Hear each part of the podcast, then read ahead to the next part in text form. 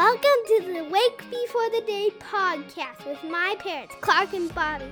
We'll talk about the Bible and the Holy Spirit adventures. Thanks for listening. Hey, what's up, everybody? Thanks for hopping on the podcast today. We've got, again, Pastor Johnny in the house. Hello. And uh, if you listen to us on um, Monday, we were in Genesis 30. Today, we're in Genesis 32.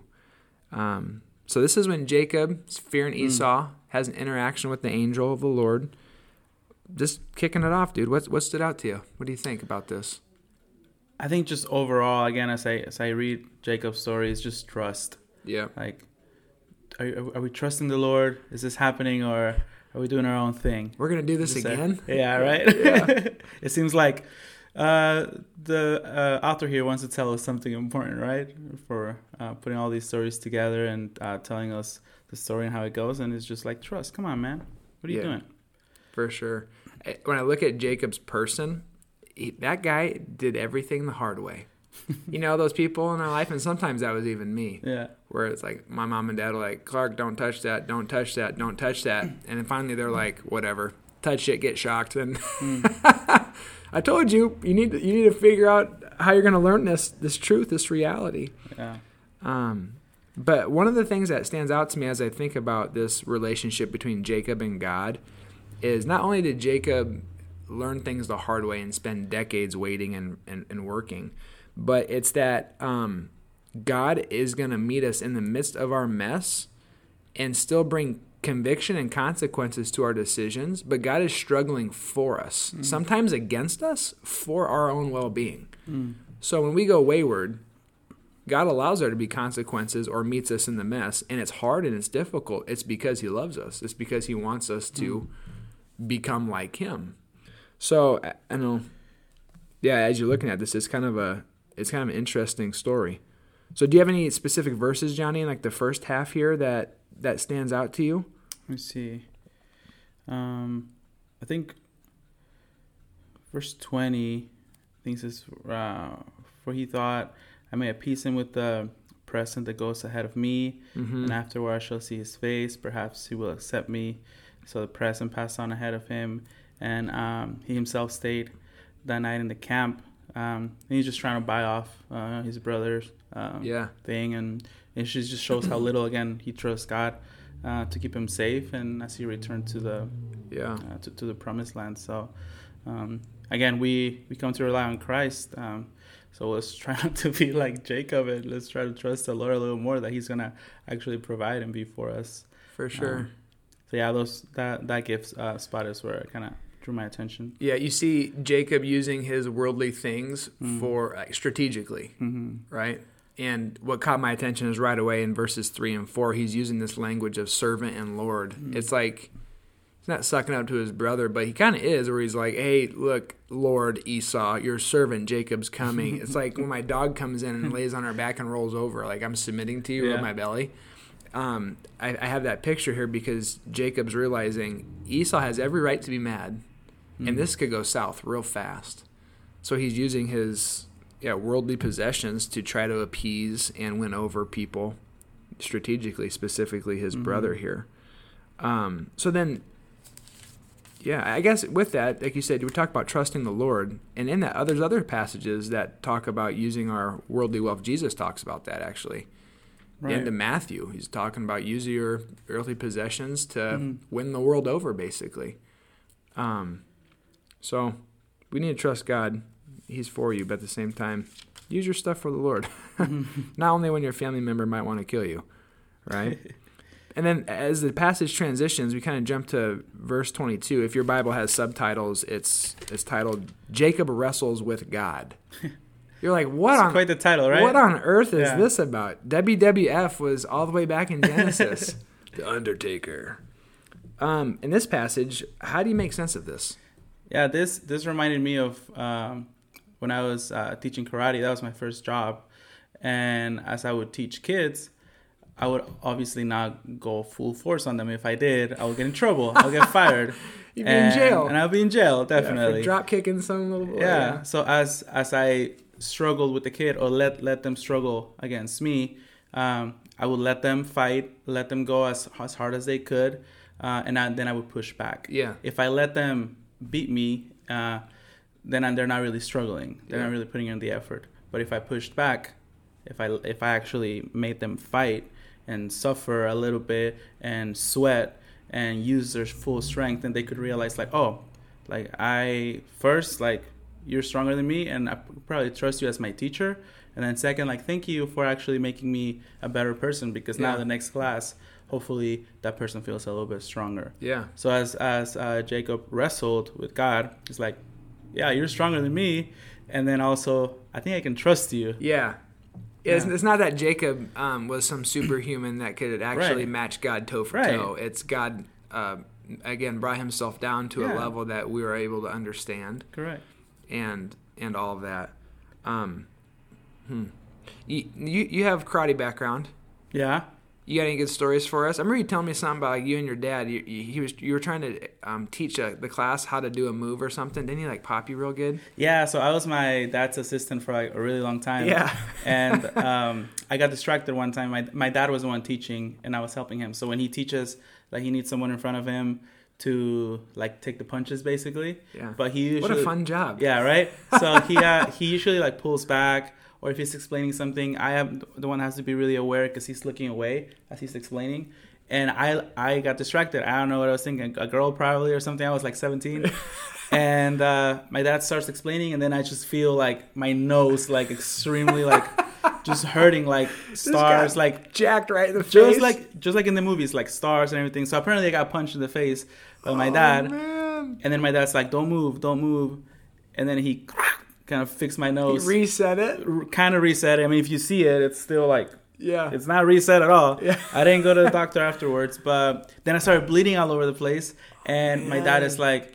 Careful with the floor. I just mopped it, and I'm like, dude, You just broke my nose. Yeah, in front of everyone. So then I walked away, and then like three days later, I get like the raccoon eyes, you know, both. Yeah. And the people at school is like, is everything okay at home? And just to mess with them, like, well, actually, my dad hit me.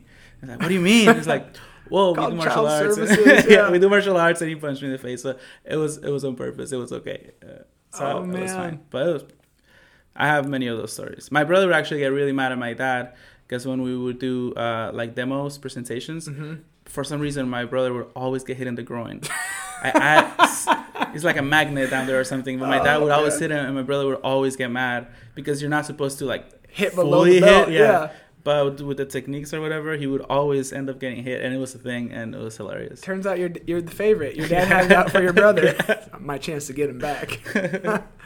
oh man! And then kind of a little change of of uh, topic here, but you're going to be teaching a class here shortly at church, right? Yeah, the middle Tell- middle tell, of May. Tell the listeners about what's coming. Yeah, at the middle of May, we're gonna teach uh, kind of like a martial arts uh, class for kids and a more self defense, like real world. Like, what would you do if somebody's trying to like? Just for kids, I can't come. Uh, no, no, no. Uh, the, the the martial arts is just for kids. Okay. And then the self defense class, which is more like the real world type of thing, that'll be for adults. Do do we have age limit on the kids?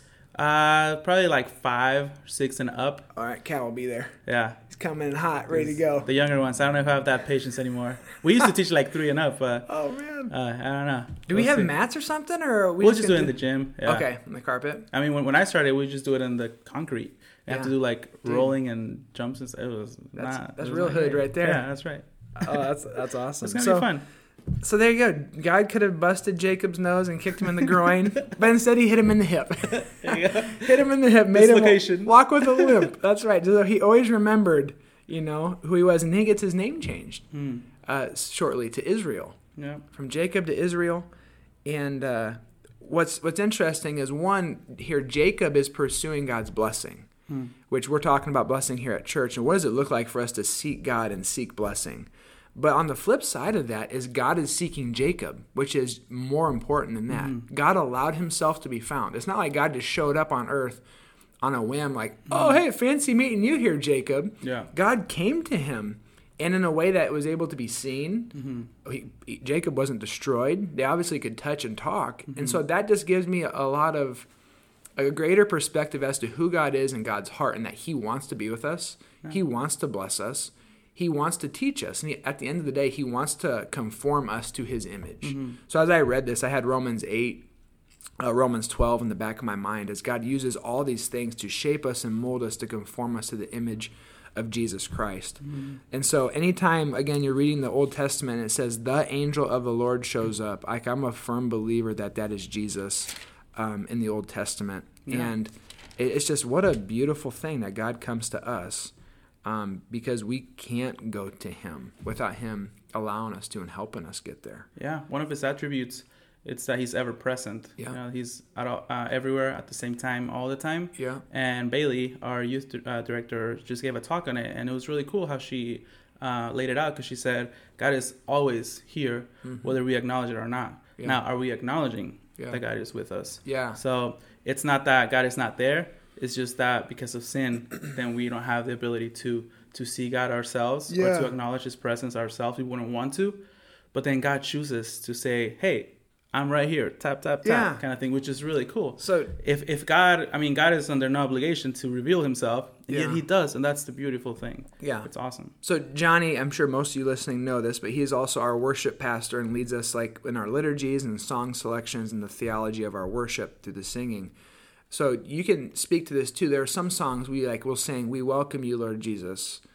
Uh, come, Holy Spirit, mm-hmm. come. Mm-hmm. It's not like God just like oh then right. he shows up because yeah. he was gone it's more of our awareness and, and reminding the, the church right. saying like we welcome you lord we're intentionally reminding ourselves mm-hmm. that god has but already been here he is here and he will mm-hmm. always be here right yeah okay it's kind of like the same thing when we say we bless you like we we bless you god um, i just recorded a, um, a little video and i remember being really confused i'm like what does that even mean? I don't have anything to offer God. And yeah. my mom actually told me it's not about what you say or what you have. It's about who you are. Is mm. what you. It's like just your person. You God wants you to worship. Yeah. So having that awareness of like, thank you God, we bless you. Uh, you're welcome in this place. It's more for us yes. than it is for for, for God. Yeah. Oh, that's a good word.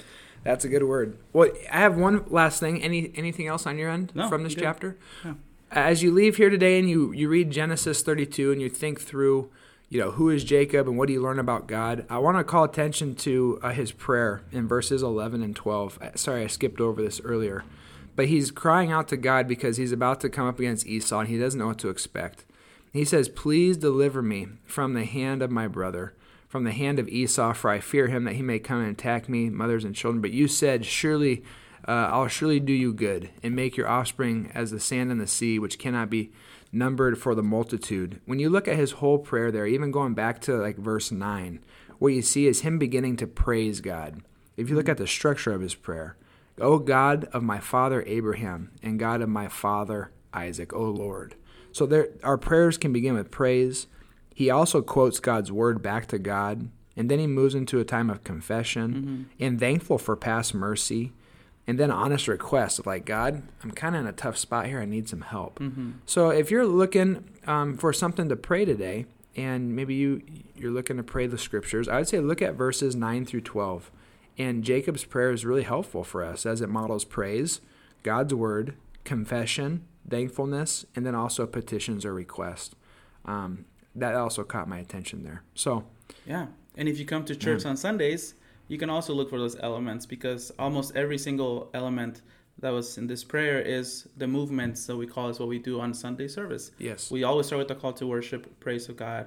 We come to uh, then acknowledging confession. We proclaim the word.